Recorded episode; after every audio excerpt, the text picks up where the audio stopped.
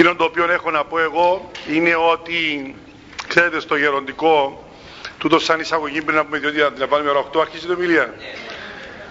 Στο γεροντικό ο Αβάς Πιμί λέει το εξής ότι το σημείο λέει του μοναχού εν της πειρασμής φαίνεται, δηλαδή το σημάδι και η αξία ενός μοναχού φαίνεται στους πειρασμούς, στις στενοχώριες.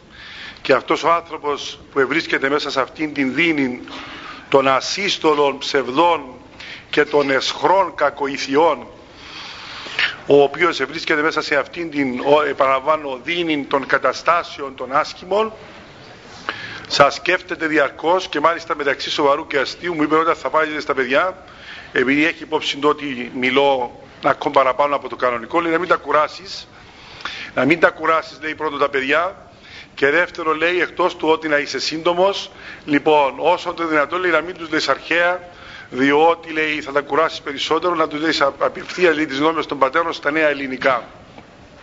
Ε, βέβαια αντιλαμβάνεστε ότι για μια φορά θα με ανεχτείτε ε, εκτάκτος να ελπίσουμε ότι τα πράγματα θα έχουν μια αισία ανέκβαση στη Λεμεσόν ο κόσμος είναι πάρα πολύ αναστατωμένος και βρίσκεται σε κατάσταση έτσι αναμονής και αγωνίας διότι εμείς όλον αυτόν το διάστημα είδαμε έναν επίσκοπο τον οποίο ουδέποτε η Λεμεσός εγνώρισε βέβαια προσωπικά τη χάνει να είναι και παιδικός μου φίλος ο κατακόσμων Ανδρέας Νικολάου, ο Μητροπολίτης Αθανάσιος. Λοιπόν, αλλά μιλώ γενικά και για τον κόσμο. Πρώτη φορά στη Λεμεσόν έλεγα και τις προάλλες όταν ήρθαμε, προσκάλεσε ο Μάριος ο Χαραλάμπους, ο Όμιλος, πώς λέγεται, ελληνικής και ορθοδόξου παραδόσεως, έλεγα ότι εμείς στη Λεμεσόν δεν είδαμε επίσκοπο να εξομολογεί, ούτε είδαμε επίπεδο πνευματικών του ύψους αυτού του ανθρώπου και της λεπτότητας αυτού του ανθρώπου αφού οι προ αυτού επίσκοποι, τουλάχιστον μιλώ για την περιφέρεια τη δική μας, για να έχουν επικοινωνία με κάποιον ή επαφή με κάποιον, έπρεπε να είναι κανένας παράγοντας κοινωνικός ή οικονομικός. Και πριν να πούμε στην ομιλία, απλώς να σας φέρω μια έτσι μέσα στα εισαγωγικά λεπτομέρεια για να δείτε το ήθος αυτού του ανθρώπου. Και σας λέω το οποίο ο κόσμος της Λεμεσού απλώς αντιπαραβάλλει με τις προηγούμενες καταστάσεις. Θα σας πω το εξής τις προάλλες σε έναν Εσπερινό, ήταν μια γερόντισσα η καημένη, υπέργυρη, σε έναν Εσπερινό. Και ήθελε να, το, να τον υποβάλει τα σέβη, να του φιλήσει το χέρι του. Και τι έκανε, κατέβηκε από το θρόνο, ε, κατέβηκε κάτω, εφίλησε το χέρι της γριά και ξανέβηκε πάλι στο θρόνο του.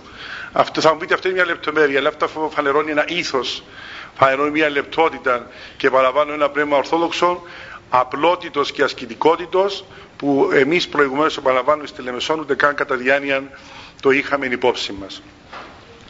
Τώρα βέβαια δεν ε, αντιλαμβάνομαι ότι από ό,τι μου έχει πει οι ομιλίες που κάνετε είναι για τον γάμο και την οικογένεια. Δεν ξέρω, είναι καλό να αρχίσουμε τώρα; Μ; Πώς αρχίζετε εσείς; Κάμετε προσευχή; Άντε, να αρχίσουμε. Αν και θα δυσκολευτώ και λίγο, διότι δεν βλέπω κιόλας εδώ. Λοιπόν, Πάτερ ημών, στο όνομα του Πατρός και του Υιού και του Αγίου Πνεύματος. Αμήν. Όλοι μαζί. Πάτερ ημών εν της ουρανής, αγιαστήτω το όνομά σου. Ερθέτω η βασιλεία σου, γεννηθεί το θέλημά σου, ως εν ουρανό και επί της γης. Των άρτων ημών των επιούσιων, δώσει μη σήμερον, και άφεση μην τα οφειλήματα ημών, ως και εμείς αφίαμε τις οφειλέτες ημών. Και μη εις ενέγκυση μας εις πειρασμών, αλλά ρίσε ημάς από του πονηρού αμήν. Διευχών των Αγίων Πατέρων ημών, Κύριε Ιησού Χριστέ ο Θεός, ελέησον και σώσον ημάς αμήν. Είπα ότι εγώ απόψε θα δυσκολευτώ λίγο και να με συγχωρέσετε, διότι εγώ δεν έχω αυτή την ετοιμότητα την οποία έχει ο Δεσπότης, Μπορεί να τον καλέσεις τέσσερις φορές σε μία ημέρα σε τέσσερις διαφορετικές συγκεντρώσεις και να κάνει τέσσερις διαφορετικές ομιλίες. Εγώ δεν έχω αυτή την ετοιμότητα, γι' αυτό έχω και τις σημειώσεις από ό,τι βλέπετε μπροστά σας.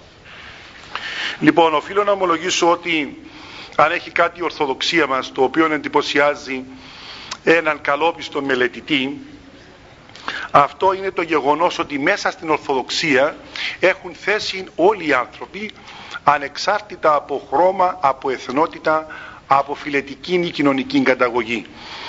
Έτσι παραδείγματος χάρη συγκινήσε εξίσου άμα διαβάσεις ας πούμε το βίο του Αγίου Σεραφείμ του Σαρόφ που ξέρετε ήταν ένας Άγιος που είσαι τον 19ο αιώνα και βλέπεις εκεί σε αυτόν τον Άγιο τον Ρώσο το πως τούτος ο άνθρωπος βιώνει και έχει εμπειρία του Θείου Αχτής του Φωτός εκείνες τις ωραίες συζητήσεις που κάνουμε με τον Νικολάη Μοτοβίλοφ αναφορικά με τον σκοπό της χριστιανικής ζωής που είναι η απόκτηση του Αγίου Πνεύματος. Και κατά τον ίδιο τρόπο συγκινήσει ας πούμε άμα διαβάζεις στο γεροντικό για τον Αφρικανό εκείνον Άγιον τον Αβά Μωυσή τον Αιθίωπα το πως και αυτός ο άνθρωπος κατάφερε δια της ασκήσεως να κάνει υπέρβαση των παθών και να έχει εμπειρία του Θείου Αχτής του Φωτός και τέλος το ίδιο εντυπωσιάζεσαι και το ίδιο συγκινείσαι άμα διαβάζεις Έλληνες πατέρες, ξέρω εγώ το Μέγαν Βασίλειο, ο οποίος όπως ξέρετε πρώτος συστηματοποίησε την δασκαλία περί διακρίσεως του Θεού ως ουσίας και των θείων αχτής των ενεργειών. Βλέπετε λοιπόν τι όμορφη είναι η Ορθοδοξία μας, μέσα σε αυτήν υπάρχει μια, μια πανσπερμία εθνών και μια αποδεκτικότητα των πάντων. Αυτό είναι το ένα. Το δεύτερο, το οποίο μας κάνει εντύπωση μέσα στην Ορθοδοξία, είναι το γεγονός ότι η Ορθοδοξία δίδει έμφαση στην ιδιαιτερότητα του ανθρωπίνου προσώπου. Πρέπει να έχουμε υπόψη μας ότι στην Ορθόδοξη πατερική σκέψη άξονας είναι το ανθρώπινο πρόσωπο. Λέει ο Άγιος Μάξιμος Ομολογητής ότι στα 400 κεφάλαια περί αγάπης πάσα λέει φύσης λογική εικόνα του Θεού εστίν. Κάθε άνθρωπος λέει είναι μια ωραία ανεπανάληπτη προσωπικότητα γιατί λέει είναι μια ζωντανή εικόνα του Θεού λέω ο Άγιος Μάξιμος ομολογητής. Βλέπετε εδώ αυτή την αξία του ανθρωπίνου προσώπου την ιδιαιτερότητα του ανθρωπίνου προσώπου. Διέβαζα τις προάλλες στις κατηχήσεις του Αγίου Κυρίλου Ιεροσολύμων το εξής ωραίο που δείχνει ακριβώς αυτή την ιδιαιτερότητα του ανθρωπίνου προσώπου. Λέει ο Άγιος Κυρίλος Ιεροσολύμων στις κατηχήσεις του ο Παύλος λέει Παύλος είναι και ο Πέτρος Πέτρος είναι έκαστος εν τη ιδία αυτού φύση και υποστάση σημαίνει πεπληρωμένος του πνεύματος. Δηλαδή τι σημαίνει αυτό το πράγμα; Ο Απόστολος Παύλος λέει, όπως ήταν πριν να γίνει χριστιανός, ήταν και μετά. Η ίδια η ιδιοσυγκρασία του λέει έμεινε αλόβητη ψυχοσύνθεση του χαρακτήρας του, εκείνο λέει, το οποίο άλλαξε ήταν ότι πλέον ήταν πεπληρωμένος του πνεύματος. Κατά παρόμοιο τρόπο και ο Απόστολος Πέτρος. Βλέπουμε λοιπόν ότι υπάρχει αυτή η, αυτός ο σεβασμός στην ιδιαιτερότητα του ανθρωπίνου προσώπου. Και το τελευταίο, το οποίο κάνει εντύπωση μέσα στην Ορθοδοξία, είναι κατά τον Αλέξανδρο Σμέμαν ότι μέσα στην Ορθόδοξη Εκκλησία αλληλοπεριχωρούνται για να χρησιμοποιήσουμε μια θεολογική φράση το κοσμικό με το υλικό το υλικό με το πνευματικό και σύμφωνα λοιπόν με την θέση αυτή του Αλεξάνδρου Σμέμαν σημαίνει ότι μέσα στην εκκλησία μας έχουν θέση όλες οι πτυχές της ανθρώπινης ζωής. Και ο έρωτας και ο γάμος και η φιλία όλα καλούνται να εγκεντριστούν στο μυστικό σώμα του Χριστού την Ορθόδοξη Ανατολική Εκκλησία και όλα καλούνται να μεταστοιχειωθούν για να καταφέρει ο άνθρωπος ποιο πράγμα. Την θέωση του προσώπου του. Αφού κατά τον Μέγαν Βασίλειον ο άνθρωπος και κελεσμένος Θεός εστίν λοιπόν θα στο έχει πει ο Γέροντας ότι στην Ορθοδοξία το δόγμα είναι πηγή του ήθους. Και ξέρετε ότι το ευθύς αμέσως για μας σε σπουδαιότητα δόγμα μετά το τριαδικό είναι το λεγόμενο χριστολογικό δόγμα της Χαλκιδόνος στο οποίο όπως ξέρετε εμείς οι Ορθόδοξοι δεχόμαστε ότι ο Χριστός ένωσε στο πρόσωπο του δύο φύσεις, την θεϊκή και την ανθρώπινη ασυχήτος, αχωρίστος, ατρέπτος, αδιαιρέτος. Αυτό λοιπόν λένε οι πατέρες, αυτό το δόγμα της Χαλκιδόνος, σημαίνει ότι εμείς οι Ορθόδοξοι έχουμε μια Χαλκιδόνιον αντίληψη περί ζωής. Τι πάνε να πει το πράγμα; Ότι μέσα στην Ορθοδοξία δεν έχουμε ούτε ιδεαλιστικές τάσεις ούτε ηλιστικές τάσεις. Απαγορεύονται οι ακρότητες. Έτσι λοιπόν μέσα στην Ορθοδοξία μας με ένα πολύ όμορφο τρόπο γίνεται, βλέπουμε να γίνεται ένα ωραίο συντέριασμα του πνευματικού με το, υλικού, με το, με το υλικό. Βλέπουμε να, πούμε, να υπάρχει ο γάμος, να τιμάται το ίδιο ο γάμος και η αγαμία. Η αναχώρηση από τον κόσμο αλλά και η διαμονή μέσα στον κόσμο. Γι' αυτό συγκινείται κανένας όταν διαβάζει στο γεροντικό την ακόλουθη διήγηση. Κάποτε λέει δυο γεροντάκια τα οποία άσπρισαν στην άσκηση ερωτούσαν λέει παρακαλούσαν τον Θεό να τους πει σε ποιανού άραγε ασκητή να έφτασαν τα μέτρα και τότε λέει το γεροντικό, μια υπερκόσμια φωνή τους είπε, να πάτε τους λέει, στο τάδε χωριουδάκι της Αιγύπτου, εκεί είναι έναν αντρόγινο, Ο σύζυγος λέγεται ευχάριστος και η γυναίκα του λέγεται Μαρία, έτσι το όνομά του. Ε, λοιπόν, λέει, εσείς δεν φτάσετε ούτε στις μισές αρετές αυτών των ανθρώπων. Βλέπετε εδώ αυτή η υπερκόσμια φωνή, το, λέει το γεροντικό, δεν υποδεικνύει κανέναν άλλον ασκητή, αλλά υποδεικνύει έναν αντρόγινο, δηλαδή μια οικογένεια, μες στον κόσμο. Βλέπετε εδώ αυτό το συντέριασμα, το υλικό με το πνευματικό που είπαμε προηγουμένως, αυτή τη χαρκιδόνια αντίληψη περί ζωής. Και όταν πάνε εκεί, τους υποδέχεται η γυναίκα του, η οποία λέει τους φιλοξενεί.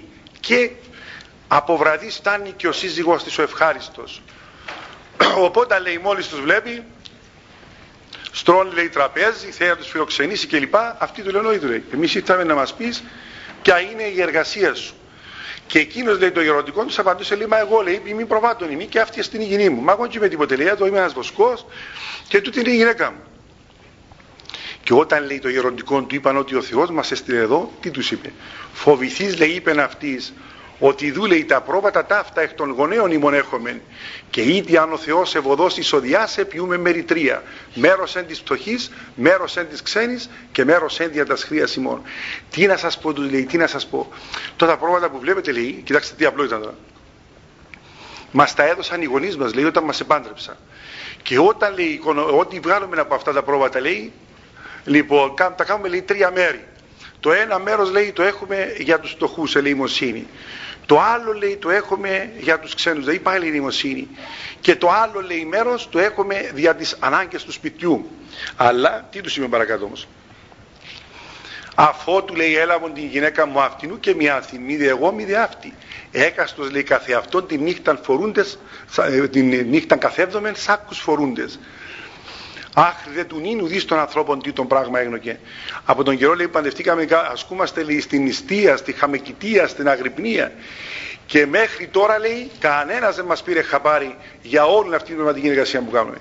Και εξεθαμβήθησαν λέει οι γέροντες εκείνοι και έφυγαν δοξάζοντας τον Θεό.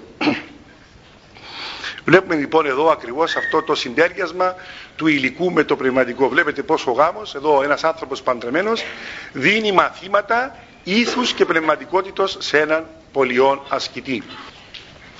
Στο συναξαριστή πάλι διαβάζουμε ότι κάποτε ο Μέγας Βασίλειος, κοιτάξτε, ο άνθρωπος ο οποίος ελάμπε το μέσα του Θείου Νάχτη στον φως, κάποτε λέει πήγε σε ένα χωριό να λειτουργήσει. Και τον οφειλοξένησε λέει μετά ο παπάς του χωριού, ήταν ένας απλοϊκός άνθρωπος και η γυναίκα του. Και εξεθαμπήθηκε λέει ο Μέγας Βασίλειος από την απλότητα και την αγιότητα αυτών των ανθρώπων. Και τη νύχτα λέει τον έβαλε να κοιμηθεί εκεί.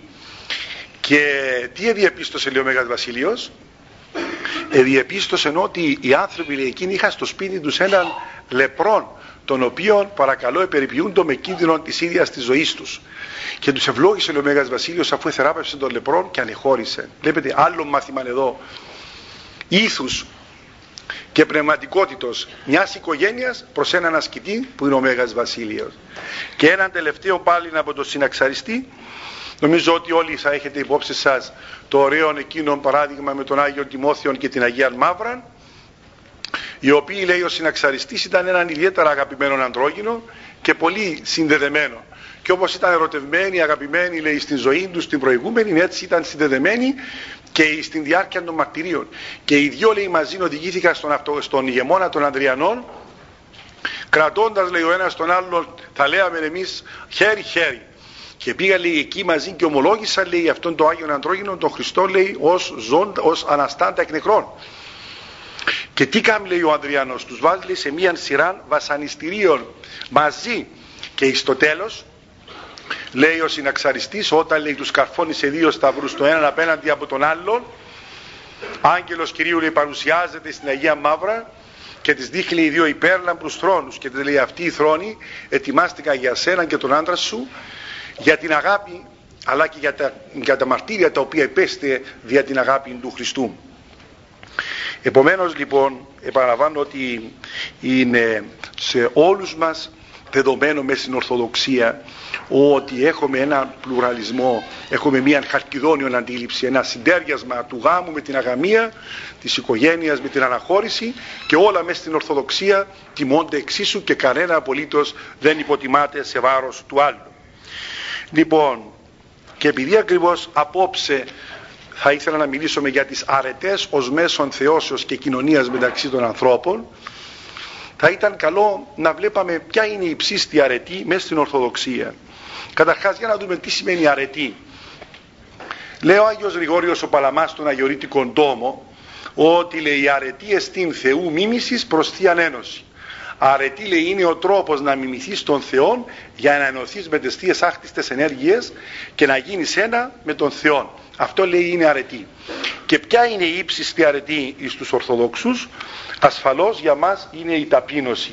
Αυτή είναι η πλέον σοβαρή αρετή και νομίζω είναι σε όλους μας γνωστό το ωραίο εκείνο περιστατικό να αντιλαμβάνουμε ότι εδώ με τον Δεσπότη θα κάνετε συνεχή αναφορά και στο γεροντικό αλλά και στους πατέρες γενικά εκείνον το ωραίο περιστατικό με τον Άγιο Μακάριον τον Αιγύπτιο. Ότι λέει μια φορά ο Άγιος Μακάριος ο Αιγύπτιος επερπατούσε λέει επίενε στο κελί του. Και ήταν τον καιρό του θερισμού. Και βαστούσε λέει πάνω του στάχια. Και τον εσυνάντησε λέει ο διάβολος. Ο οποίος μεταμορφώθη λέει σε άνθρωπο και βαστούσε λέει δράπανο, δρεπάνι και ήθελε να του χτυπήσει. Και δεν μπορούσε.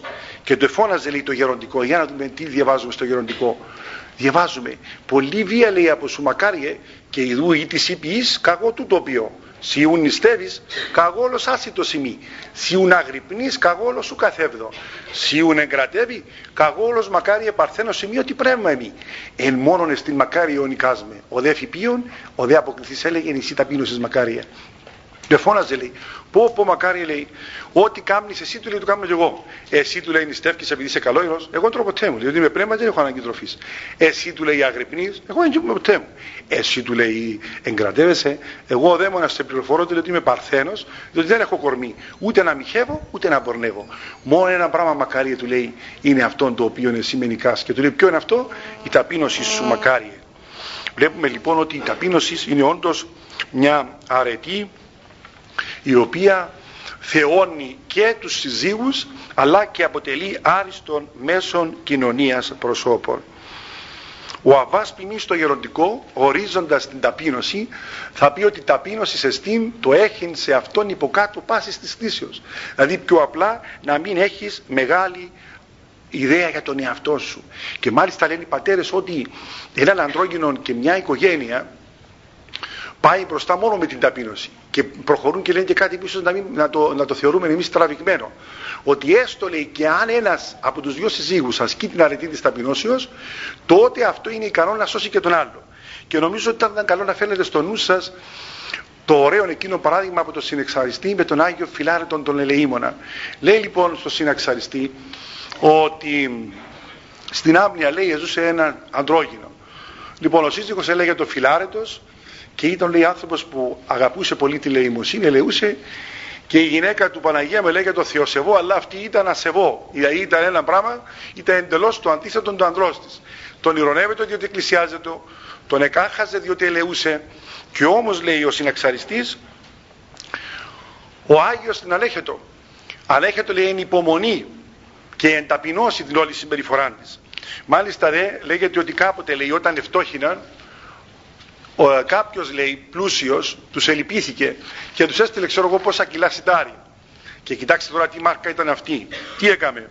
Έπιασε λέει το σιτάρι το οποίο αναλογούσε στην ίδια και στα παιδιά της το εξεχώρισε και άφησε λέει στον άντρα της το μερίδιο που το αναλογούσε. Και τι του είπε.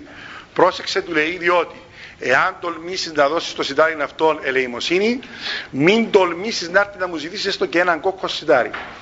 Και τότε λέει όταν έφτασε σε αυτό το σημείο ο Άγιος τον, τον, ε, αυτή τον έδιωξε και πάλι αναγκαστικά τον έχει πίσω λέει ο συναξαριστής αλλά στο τέλος ο Θεός λέει βλέποντας ακριβώς αυτή την άσκηση της αρετής της ταπεινώσεως οικονόμησε λέει ώστε η γυναίκα αυτή να δεχθεί λέει την πίστη του ανδρός της και μάλιστα στο τέλος να φτάσει στο σημείο να δει λέει το λείψανο του ανδρός της να ευωδιάζει και να θαυματουργεί.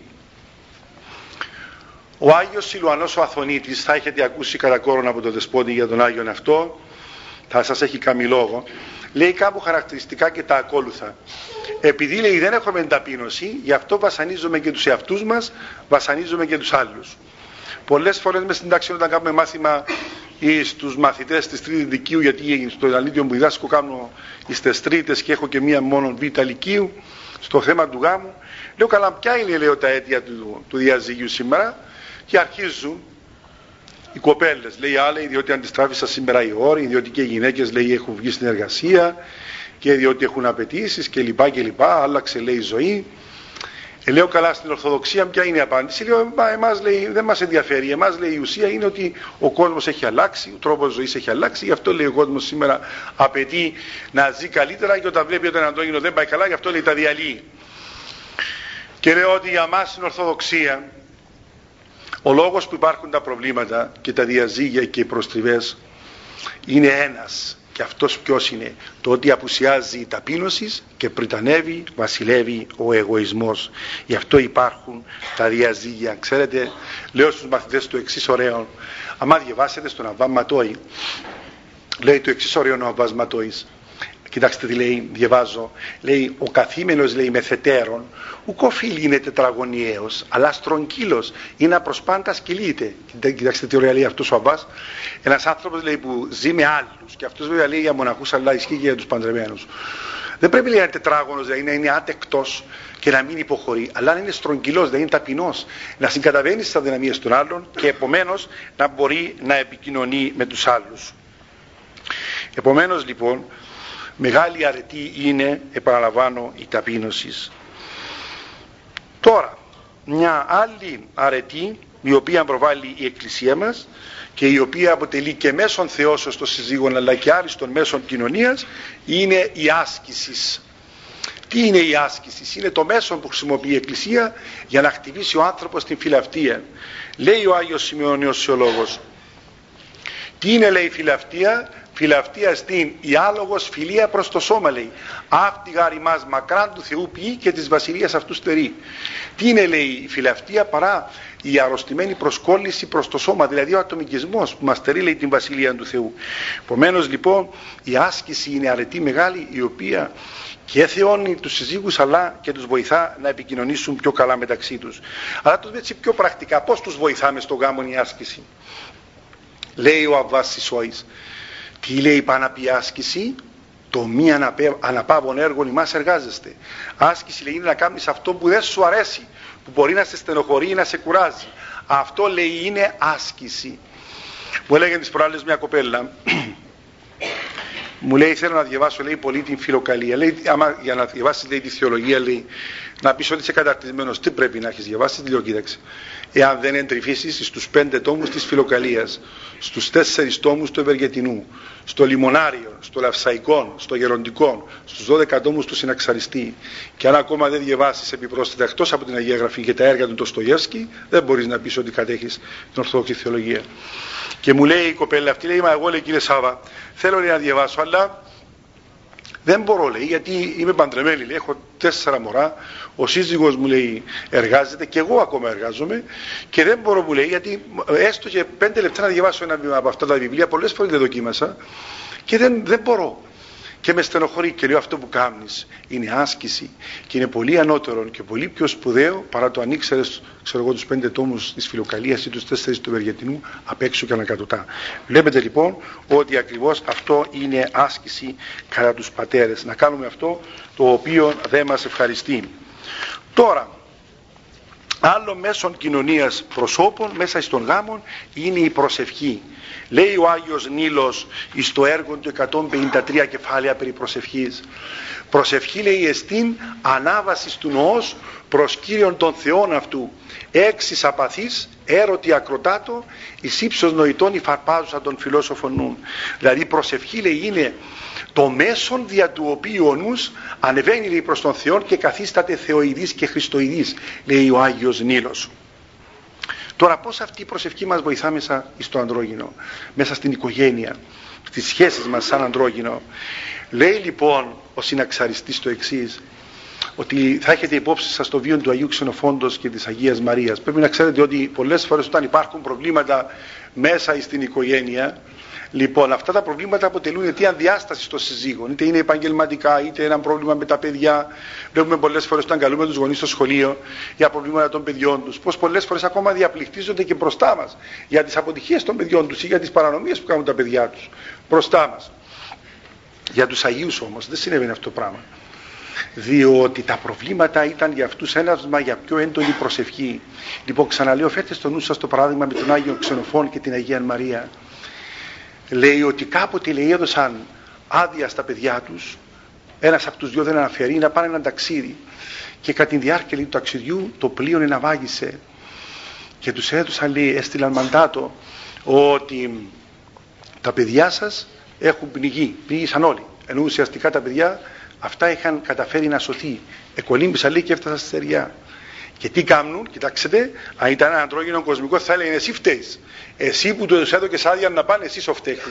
Μπορεί να σκοτώνουν μεταξύ τους, μπορεί να, ε, θα λέγαμε να μαλλιοτραπιούν το μεταξύ τους. Α, πολύ λεπτό, ευχαριστώ φίλε μου. Πώς σε λέμε, εσένα είπαμε; Α, μάλιστα. Λέει, είμαι πασί, φορώ και σάκο, και είμαι σε κλειστό χώρο και συνέχεια δρώνω ωραία, Αντώνη. Λοιπόν, Έχω και εγώ εκτόπισμα, ο δεσπότης έχει πνευματικό, εγώ έχω σωματικό. Βλέπεις φαίνεται κιόλας. Λοιπόν, και λέει ότι έπεσαν λέει εκεί, έκαμα λέει, γονάτισαν και οι δύο λέει, βλέπετε, χέρι-χέρι λέει. Και οι δύο μπροστά γονάτισαν στο εικονοστάσι λέει και προσήφχοντο. Και λέει ο συναξαριστής ότι κατά τις αυγινές έκαναν ολονυχτία λέει και κατά τι αυγινές ώρες είδα λέει τα παιδιά τους ενώπιον του θρόνου του Θεού και θεία παρορμήση λέει ήρθαν στα Ιεροσόλυμα και επανασυνδέθησαν με τα παιδιά τους. Και κοιτάξτε πως τελειώνει ο, το συναξαριστής. Επέθαναν λέει και οι τέσσερις σημειοφόροι δηλαδή θαυματουργοί έκαναν θαύματα. Η προσευχή λοιπόν ενώνει το αντρόγινο τώρα και δύο άλλες για να τελειώνουμε να μην σας κουράζω περισσότερο είναι δύο άλλες αρετές. Είναι η μετοχή μας στη λειτουργική ζωή της Εκκλησίας και τέλος η αγάπη ο πατήρ Γιώργος ο Καψάνης στο έργο του το Άγιον Όρος και Ορθόδοξος Μοναχισμός λέει το εξής. Στο Άγιον Όρος λέει τελείται καθημερινά η Θεία Λειτουργία και οι μοναχοί δεν βιάζονται να τελειώσει γιατί δεν έχουν κάτι καλύτερο να κάνουν παρά από του να είναι διαρκώς με τον λυτρωτή, δηλαδή τον Χριστό, με τη μάνα του λυτρωτή, την Παναγία εννοεί, και τους φίλους του, τους Αγίους. Και τι λέτε παρακάτω, πώς είναι λέει ένα μοναστήρι, γύρω γύρω λέει είναι τα κελιά και μέσα στη μέση λέει είναι το, ο ναός που λέγεται καθολικός και αυτό είναι το πράγμα λέει τι σημαίνει λέει ο Παντήρ Γιώργος ο Καψάνης ότι λέει πρέπει οι μοναχοί αλλά και ευρύτερα οι λαϊκοί να εμβαπτίζουν την όλη ζωή τους στη λειτουργική ζωή της Εκκλησίας και παρακάτω τελειώνει με το εξής ωραίο. Και πρέπει λέει, να καταλάβουμε ότι αν δεν κάνουμε λέει, κέντρο της ζωής μας στη λειτουργική ζωή, τότε με κανένα τρόπο δεν πρόκειται να απαλλαχτούμε από το άγχος και την ανασφάλεια της ζωής ε, που ζούμε σήμερα, της καταναλωτικής. Ξέρετε, μου κάνει εντύπωση μια φορά με ρωτούσαν μια μαθήτρια, λέει, κύριε, λέει, θέλω να πάω εκκλησιά, λέει, αλλά έχω την εντύπωση πολλές φορές, άμα πηγαίνω, λέει, ότι πάω στο ένα γυροκομείο. Τους κοντζάκα, λέει, μισό και κουμπουτσον πολεύκου, λέει, ποιο μπαίνει μέσα στην εκκλησία, που αν σαββατού κοπέλες με τα παντελόνια, έχουν την εντύπωση ότι για να μπει στην εκκλησία, ξέρω εγώ, πρέπει να είσαι εντυμένος με ένα συγκεκριμένο στυλ, ξέρω εγώ, κουτσον πολεύκου. Πολλές φορές ακούει τα μωρά να κλαίουν. Έκανα, λέει, πώς θα πάμε στην εκκλησία. Και λέω, παιδιά, θα μου επιτρέψετε να σας απαντήσει ο Άγιος Κύριλο Ιεροσολύμων. Λέω Άγιος Κύριλλος Ιεροσολύμου, κοιτάξτε τι ωραία λέει. Λέει ότι όταν πάνε στη θεία λειτουργία, λέει ο Άγιος Κύριλλος, συνειδητοποιούμε ένα πράγμα. Κοιτάξτε, αυτό έχει σχέση με τις σχέσεις μας και σαν σύζυγο. Ποιο πράγμα, ότι λέει, ου και στην αλλοσοθή είναι η μύδια του πλησίων. Μες στην εκκλησία του που μιλάει γριά, την οποία εγώ βαρκούμε, το μωρό του άλλου, ξέρω που μπορεί να με κλωτσάει, που να μιλά. Και με, αυτό το πράγμα μπορεί να με κάνει να δυσανασκετώ. Λέω Άγιο Κύριος Ιεροσολύμων ότι ακριβώς, αν δεν περάσω μέσα από το άλλο πρόσωπο, από αυτή τη γριά που είναι ιδιότροπη, αυτό το μωρό που κλαίει, τότε δεν μπορώ να, να δω Θεού πρόσωπο. Άρα αντιλαμβάνεστε ότι και αν δεν έχουμε με κοινωνία πρόσωπο μεταξύ μας, δεν μπορούμε να έχουμε και εμπειρία Θεού στη ζωή μας. Και τα λάπαλοι. Δεν πώ το φέρουν οι πατέρες. Και το τελευταίο για να τελειώνουμε να μην σας κουράζω, ελπίζω να μην ευκήκα έξω από τα όρια σας τα χρονικά. Ευκήκα. Λοιπόν, και το τελευταίο βέβαια είναι η αγάπη. Είναι η, η ψήστη αρετή της αγάπης. Λέει ο Άγιος Ιωάννης ο Συναήτης, λέει στο έργο του κλίμακα, λέει το εξής. Η αγάπη λέει κατά μεν την ποιότητα οικείωσης και ομοίωσης ανθρώπου Θεού εστίν κατά δε την ενέργεια μέθη ψυχής, κατά δε την ιδιότητα πηγή πίστεως, ελάμψιος άβυσσος, στάσης αγγέλων, προκοπιώνων. Τι σημαίνει το πράγμα; Αγάπη λέει είναι ο τρόπος να μοιάσεις με τον Θεό. Είναι λέει ένα μεθύσι της ψυχής και είναι ο τρόπος που ζουν οι Άγιοι Άγγελοι. Λέει λοιπόν στο γεροντικό, έτσι για να ξαπούμε μια τελευταία διοίκηση από το γεροντικό, ότι κάποτε λέει ο Αβάς Αγάθωνας επήγαινε στην πόλη να πουλήσει το εργόχειρο του. Ξέρετε, οι μοναχοί παλιά έκαναν καλάθια. Ο κόσμος ήταν γεωργικός ο κόσμος και ασχολείται με αυτά. Και όπως πήγαινε, λέει, στο δρόμο έξω από την πόλη είδε έναν παράλυτο. Και τον παρακάλεσε, λέει, ο παράλυτος να τον φορτωθεί στον νόμο και να τον πάρει στην πόλη.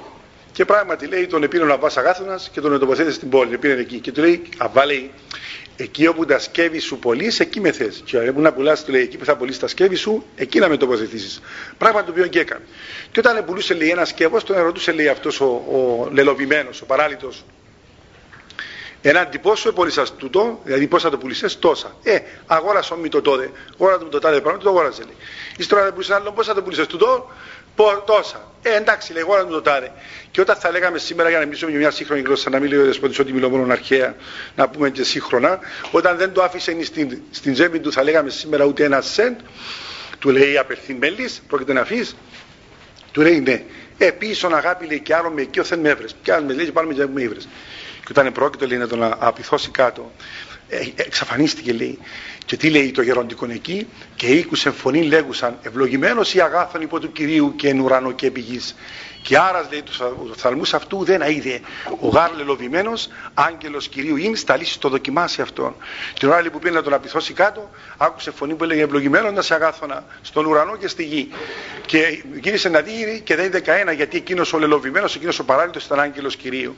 Λοιπόν τούτα ούλα που είπαμε τι σημαίνουν και ποια πρακτική εφαρμογή έχουμε στο γάμο Λέει ο πατήρ Παΐσιος, εγώ δεν τον εγνώρισα, απλώς το που σας λέω είναι από το έργο του Χριστοδούλου του Αγιορείτου Μοναχού που μιλά για τον πατέρα Παΐσιο, το ότι ο δεσπότης μας εμάς ήταν πνευματικό παιδί του πατρός Παϊσίου. λοιπόν, λέει το εξής ωραίο, όταν παντρευόμαστε λέει έναν άνθρωπο, δεν τον παντρευόμαστε μόνο για τα ευχάριστα, τον παντρευόμαστε μόνο και για τα δυσάρεστα, τον παντρευόμαστε ακόμα και για τα δυσάρεστα. Και αν δεν έχουμε αγάπη, όχι απλώς την ερωτική αγάπη, την οποία ασφαλώς πρέπει να έχουμε για να παντρευτούμε, ναι. δεν έχουμε γίνον το πρέμα το ηθικιστικό, ότι παίρνει μια κοπέλα λέει γιατί είναι μια καλή χριστιανή. Και έλεγα μια φορά σε έναν από αυτούς τους χριστιανούς, και η γιαγιά μου λέει 85 χρονών, και είναι καλή χριστιανή, αλλά δεν θα την παντρεύσουν όμως τη γιαγιά μου που 85 χρονών και κάνεις μιλή για την καλή χριστιανή. Λοιπόν, αν δεν σου άρεσε ένα πρόσωπο, δεν το παίρνεις. Λοιπόν, λέει ο Πατήρ ότι Πέρα λέει από την αγάπη που πρέπει να έχουμε σαν σύζυγη μεταξύ μας και εννοεί την ερωτική αγάπη, πρέπει να έχουμε και απόθεμα αγάπη με την έννοια την πνευματική. Και αν δεν είμαστε άνθρωποι της Εκκλησίας να αγαπούμε και θεολογικά, έτσι, εκκλησιολογικά, όχι μόνο ερωτικά που επαναλαμβάνουν, επιβάλλεται, προσεξέτε. Τότε πώς μπορούμε να συμβιώσουμε. Και να τελειώσουμε έτσι με ένα ωραίο που λέει ο πατήρ Παίσιος, να μην σας κουράζω. Λέει λοιπόν ο πατήρ Παίσιος ότι κάποτε λέει μια φορά Παναγία μου είπε ένας θεολόγος. Θεολόγους άλλων τύπου. Δάσκαλος στο σκεφτικό οι θεολόγου. Δεν ξέρετε κατά τους πατέρες, θεολόγοι είναι οι άγιοι. Αυτοί που πάσχουν τη Θεόση είναι εμείς. Εμείς είμαστε δάσκαλοι των θρησκευτικών. Πήγε λοιπόν ένας θεολόγος, λέει που ήταν και γυμνασιάρχης, τον πατέρα Μπαίσιο. Άκου πράγματα τώρα, τούτος πόσο μες στα εισαγωγικά είχε αγάπη θεολογική και κατά συνέπεια και αγάπη προς τη γυναίκα του. Του λέει Έροντα, θα σου δώσω ένα πράγμα. Του λέει Πατέρα Μπαίσιο, καλά παιδί μου, λέει, τι, έχω λέει ένα πρόβλημα. Λέει τι πρόβλημα έχεις; Λέει, ξέρεις, ήρθα του, λέω, ήρθα του λέει να, να μου απαντήσεις αν έχεις πληροφορία για το εξής. Ξέρεις, η γυναίκα μου λέει, έχει καρκίνο.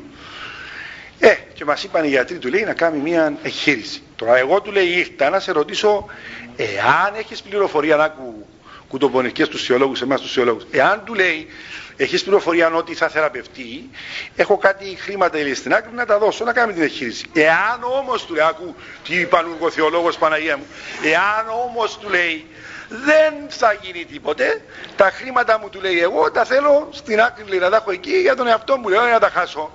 Και έχασε λέει πάσα να αντίληψη ο, πατέρ, ο Γέρον Παΐσιος για αυτόν τον μέσα στα εισαγωγικά θεολόγο. Αντιλαμβάνεστε λοιπόν ότι οι αρετές που είπαμε προηγουμένως και βέβαια παρέλειψα και το πιο σοβαρό έτσι για να τελειώνουμε που είναι η Θεία Ευχαριστία η οποία όπως λέει ο Άγιος Γρός ο Παλαμάς σε ένα λόγο του ε, αν θυμούμε καλά είστε μεταμόρφωση του Σωτήρος λέει ότι δια της Θείας λέει των τιμίων δώρων και της αυτών μεθέξεως όλος θεοειδής εκτελεί το άνθρωπος άνθρωπος λέει, που κοινωνεί το σώμα και το αίμα του Χριστού γίνεται Θεός κατά χάρη αντιλαμβάνεστε ότι ο γάμος είναι ευλογία Θεού, όπως είδαμε και προηγουμένως. Μέσα στην χαρκιδόνιον αντίληψη περί ζωής, στην Ορθοδοξία ερωτευόμαστε. Είπα προηγουμένως τον Ντοστογεύσκη, ξέρετε πολύ με συγκλονίζει ο Ντοστογεύσκη. Έχω διαβάσει όλα τα έργα του και είπα ότι δεν ξέρω αν αυτό το πράγμα σοκάρει. Εγώ λέω ότι μετά τους πατέρες της Εκκλησίας, για, για τον εαυτό μου μιλώ, ο πιο μεγάλος θεολόγος της Ορθόδοξης Ανατολής είναι ο Ντοστογεύσκη και όλα τα έργα του λοιπόν έδειξε να έχετε διαβάσει να τα δούμε μετά αν ενδιαφέρεστε στη συζήτηση είναι θεολογία λοιπόν αν διαβάσετε εκείνο το έργο του, του, ε, της γυναίκας του λοιπόν ο Ντοστογεύσκη και εγώ της ε, δεύτερης συζύγου του λέει ότι Εκείνο λέει, που μου έκανε εντύπωση, λέει, το πρώτο που είδα λέει, στον άντρα μου λέει, ήταν το πόσο όμορφος ήταν λέει, η γυναίκα του αυτή. Λοιπόν, αλλά το άλλο λέει, που επρόσεξα, προσέξτε, ήταν λέει, το πόσο βάθος είχε σαν άνθρωπος. Και νομίζω ότι τον που λέει εδώ, λοιπόν, η σύζυγος αυτή του Ντοστογεύσκη, λοιπόν, φανερώνει μια μεγάλη αλήθεια. Ότι μέσα στην Ορθοδοξία έχουμε μια χαρπιδόν αντίληψη περί ζωής. Ερωτευόμαστε γιατί είναι ωραίο πράγμα να ερωτεύεσαι. Αγαπάς με την έννοια την ανθρώπινη γιατί είναι ωραίο πράγμα να αγαπάς.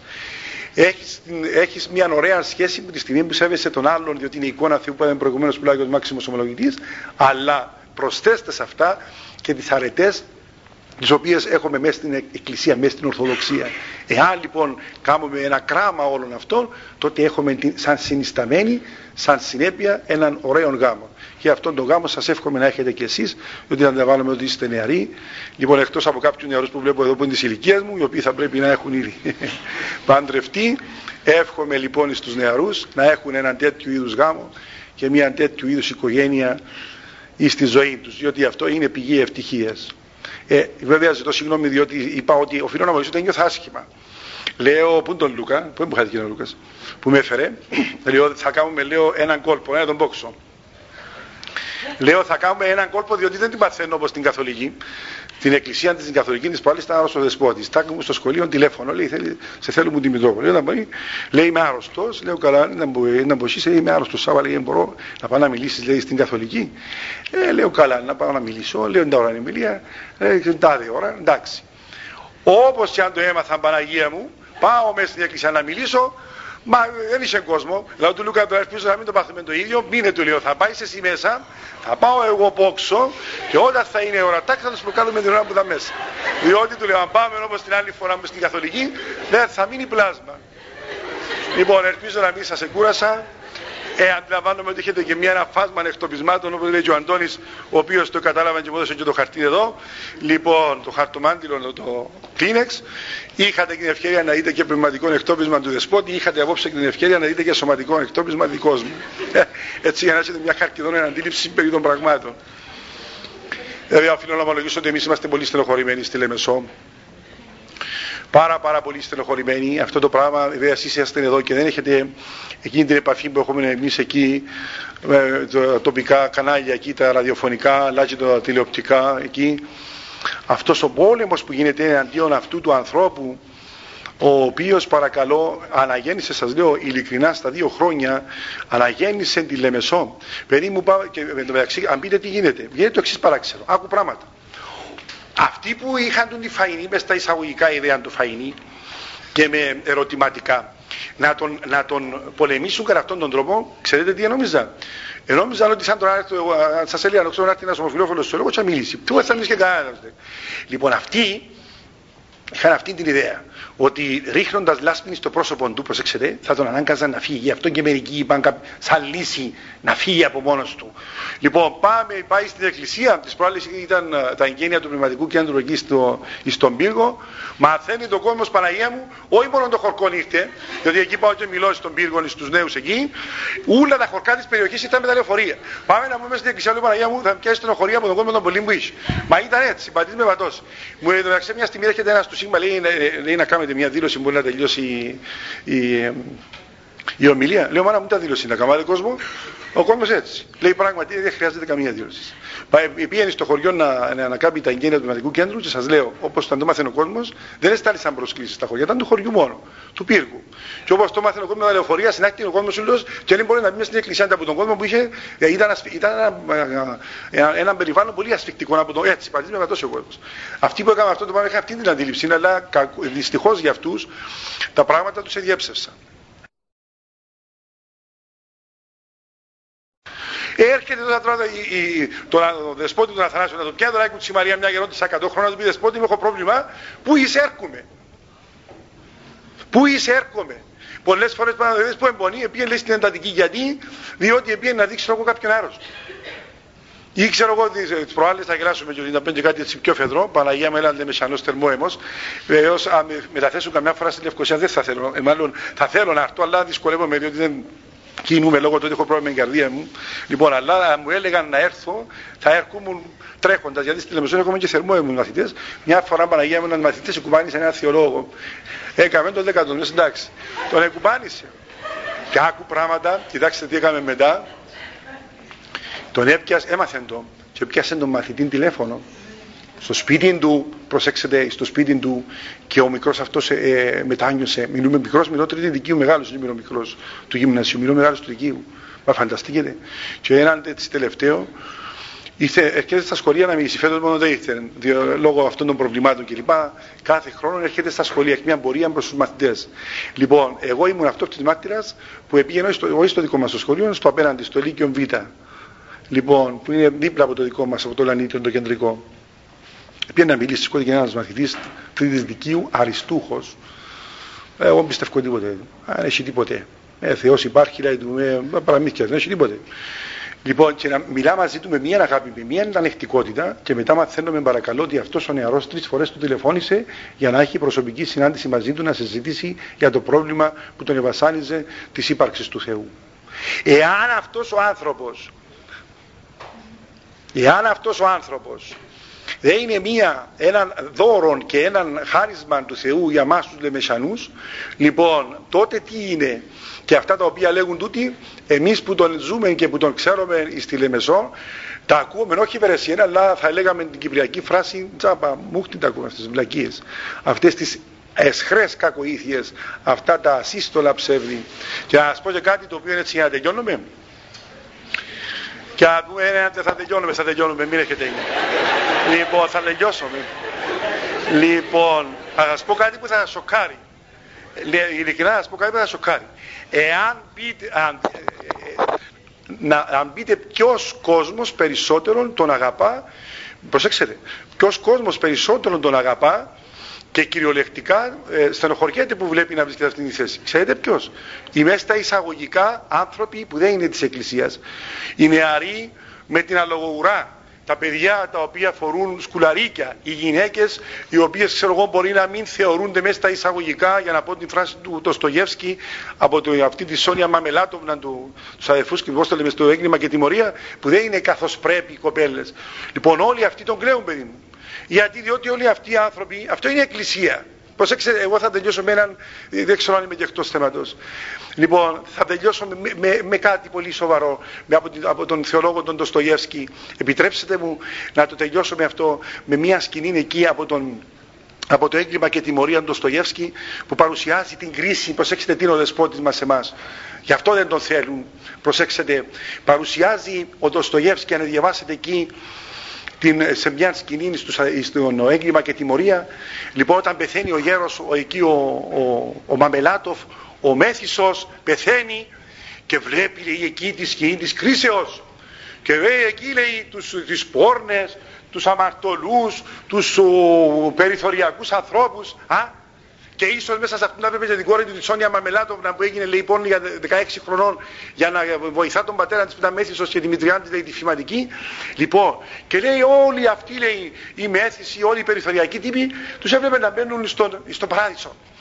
Και οι καλοί, οι δίκαιοι, οι σοβαροί, οι ηθικοί, επήγαιναν στην κόλαση.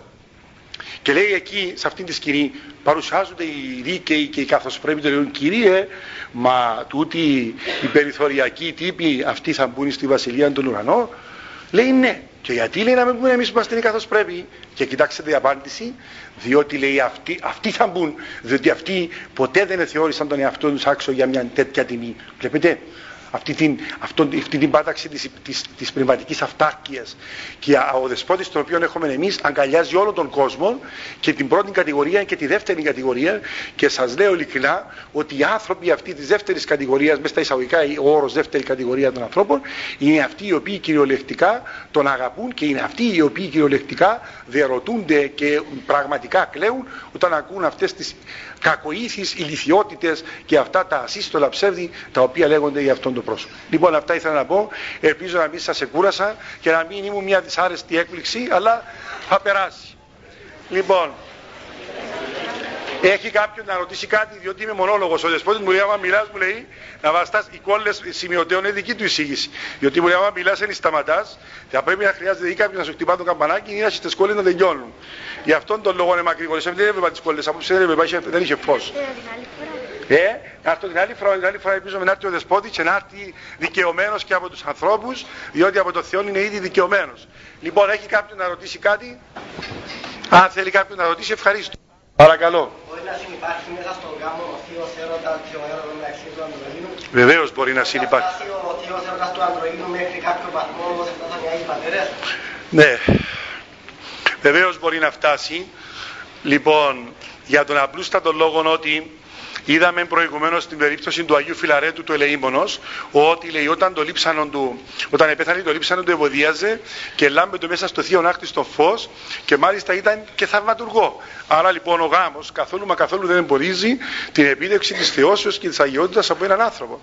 Και ε, γιατί, διότι ο Άγιος Ιωάννης ο Χρυσόστομος λέει το εξής ωραίο. Μες στη σχέση μου την ερωτική με τον άλλον, όταν είναι μια σωστή σχέση, μιλούμε ερωτική συζυγική σχέση, ταπεινώνουμε γιατί καταλάβω τα λάθη μου, τις αδυναμίες μου και από τη στιγμή που ταπεινώνομαι στον άλλον άνθρωπο, με την καημένη έννοια του όρου, εξευθελίζομαι, με τη θεολογική έννοια του όρου, τότε περισσότερο όσον ταπεινώνομαι, τόσο ελκύω παραπάνω από τη χάρη του Θεού και τόσο θεώνομαι. Μάλιστα. Κάποιος, καμιά άλλη ερώτηση; Είπα τόσα πολλά που θυκιώτηνα η ούλα τα ακούσετε Παναγία μου ή θα βγείτε από εδώ θα πάρετε από ένα πιο πανατόλ για να φέρετε τον νους σας. λοιπόν, να ακόμα προσευχή. Στο όνομα του Πατρός και του Υιού και του Αγίου Πνεύματος. Αμήν. Βασιλεύ ουράνιε παράκλητο το πνεύμα της αληθείας, πανταχού παρών και τα πάντα πληρών, θησαυρός των αγαθών και ζωής χορηγός. Ελθέ και σκήνωσον εν ημίν και καθάρισον ημάς από πάσης κυλίδος και σώσον αγαθέτα ψυχάς ημών. Διευχών των Αγίων Πατέρων ημών. Κύριε Ιησού Χριστέ ο Θεός, ελέησον και σώσον ημάς. Αμήν. Λοιπόν, καλή νύχτα σας και στους φιδές εύχομαι καλή μελέτη, καλή πρόοδο στα μαθήματά σας και ό,τι επιθυμείτε.